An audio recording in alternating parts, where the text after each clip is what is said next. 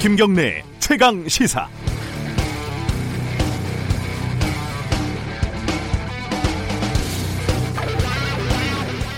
급기야 이런 짓까지 벌였습니다. 삼성이 바이오로직스 공장 바닥을 뜯고 거기에다가 서버하고 노트북을 감췄다네요.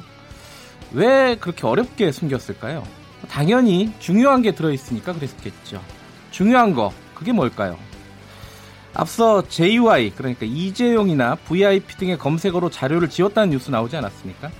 그러니까 이번에 이 서버 노트북에는 그룹 승계와 관련된 증거가 저장돼 있다. 이렇게 의심하는 게 지금 상황에서는 무리는 아닙니다. 2014년에 이건희 회장이 쓰러지고 삼성전자를 아들 이재용에게 넘겨주려고 이 사람들이 벌인 짓을 한번 쭉 생각해 보시죠. 불법 승계의 핵심으로 유명했던 에버랜드를 제일모직으로 이름을 바꿔서 어, 명의 세탁을 하고 그리고 아, 명의 세탁이라니까 좀 법률 용어네요. 그러니까 이름을 바꿨다는 거죠. 안 좋은 이미지를 가진 그리고 상장을 해서 실탄을 두둑하게 마련을 합니다. 그리고 이재용 씨가 박근혜 당시 대통령을 만나서 그 뒤에 어, 정유라에게 말을 사주고 찍어주는 재단과 회사에 돈을 쏟아붓고 국민연금은 제일모직과 삼성물산의 불합리한 합병에 찬성을 해주고 이 와중에 제일모직 가치를 올리려고 분식회계가 이루어졌고 그 핵심이 바로 삼성 바이오 로직스였습니다. 오직 승계만을 위해서 국민 경제를 볼모로 잡고 정치권과 협작해서 전 국민을 상대로 한 막장 인질극을 벌인 게 다니, 다름이 아닙니다. 좀 지겹지 않습니까? 이제 좀 끝을 봐야 될 것 같습니다. 오랜만에 검찰 당신들의 능력을 한번 기대를 해보겠습니다. 5월 8일 수요일 김경래 최강 시사 시작합니다.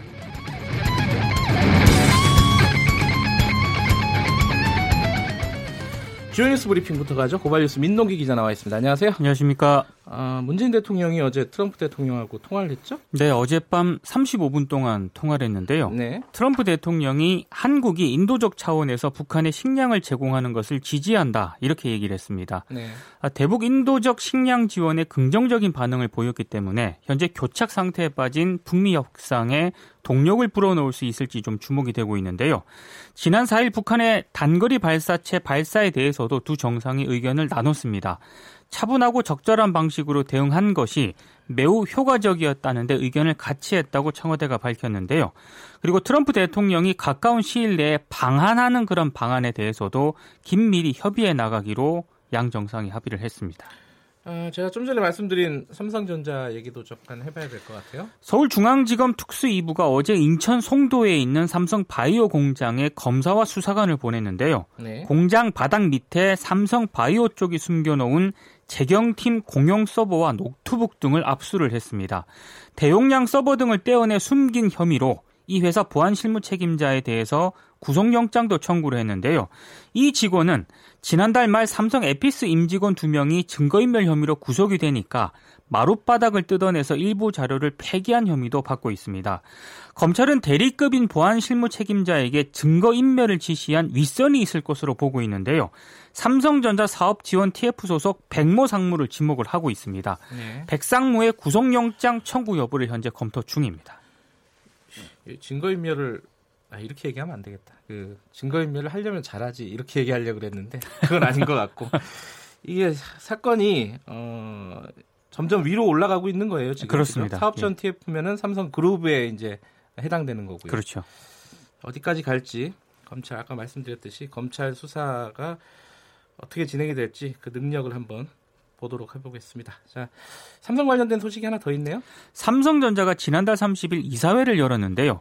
박재완 전 기획재정부 장관을 거버넌스 위원장과 감사위원장으로 선임을 했습니다. 네. 근데 부적절 논란이 제기가 되고 있는데요. 부분이죠? 일단 성균관대 교수로 재직을 할때 네. 성과가 불분명한 삼성경제연구소 연구 용역비 3천만 원을 받은 사실이 알려졌고요. 네. 그리고 박 전 장관은 장충기 전 삼성 미래전략실 차장을 형님이라고 부르면서 뭐 리조트 예약이라든가 네. 사위를 위한 미국 대학 추천서를 부탁한 문자 메시지를 또 보내기도 했습니다. 네. 이런저런 이유 때문에 이번에 사회이사 재선임 찬성률이 뭐 71.4% 그리고 감사위원 선임 안건 찬성률은 72% 정도에 그쳤거든요. 네. 그러니까 30% 가까이 반대표를 얻었다는 아, 그런 얘기입니다. 이것도 이례적이군요. 네, 그렇습니다. 예. 그 거버넌스 위원회와 감사위원회가 주로 이제 하는 업무가 기업 지배구조 개선이라든가 경영상 심의거든요. 그러니까 아무래도 충성심 있는 인물을 좀 기용을 해서 위험을 좀 줄이려고 했던 게 아닌가 이런 해석이 나오고 있습니다. 장충기 문자가 공개가 됐을 때 나왔던 사람 중에 한 명이죠. 박재완 전 장관이 네. 골프 예약 청탁을 하고 인사 청탁도 했고요. 그렇습니다. 어, 2010년도에 제가 기억을 되살려 보니까 그 노동부 장관 할 때 삼성전자 백혈병 문제가 발생했을 때, 아 그렇죠. 네, 박재완 장관이 당시 장관이 통계적으로 관련성이 없다 이렇게 얘기한 적이 있죠. 절대 없다, 뭐 이렇게 강조를 네, 했었습니다. 어, 지금으로 보면은 틀린 말이죠. 그렇습니다. 네. 그런 사람이 삼성전자 거버넌스 위원장으로 선임이 됐다. 예. 알겠습니다. 자, 삼성교 의원이 또뭐 구설수에 올랐어요? 폭언을 해서 당직자들이 사과와 거취 표명을 공개적으로 요구를 했습니다. 네. 당 관계자들 말을 종합을 하면은요.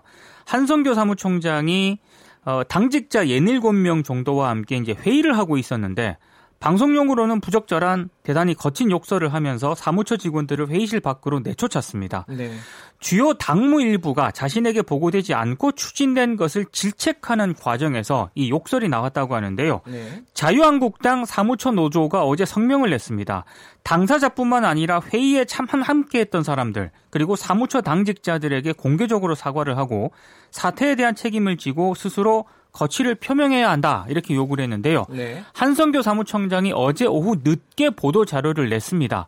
부적절한 언행이었음을 인정한다고 밝혔고요. 사무처 당직자들에게 사과의 말씀을 드린다 이렇게 얘기를 했습니다. 한성교 의원은 예전에 국회의장실 점거할 때 2000, 그게 한 3, 4년 전일 텐데요. 그 경호원 멱살을 잡아가지고 아, 그렇죠. 예, 네. 문제가 된 적이 있었고. 네. 근데 욕설이 실제로 이렇게 어, 보도가 된 걸 보니까 방송용 수준이 안 되는 것 뿐만 아니라 보통 사람이 하기가 되게 힘든 욕설을 했더라고요. 아, 굉장히 거친 네. 욕설입니다. 술을 먹지 않으면 하기 힘든 욕설 정도로 보이는데. 근데 저는 이 기사를 보면서 한 가지 놀란 거는 노조가 있구나. 아, 그렇죠. 네. 어제 많은 분들이 그 사실을 네. 좀 보고, 네. 노조가 얼마나 중요한지 그렇습니다. 다시 한번 느껴보는 그런 상황이 아닐까 싶습니다. 자, 다음 소식은요?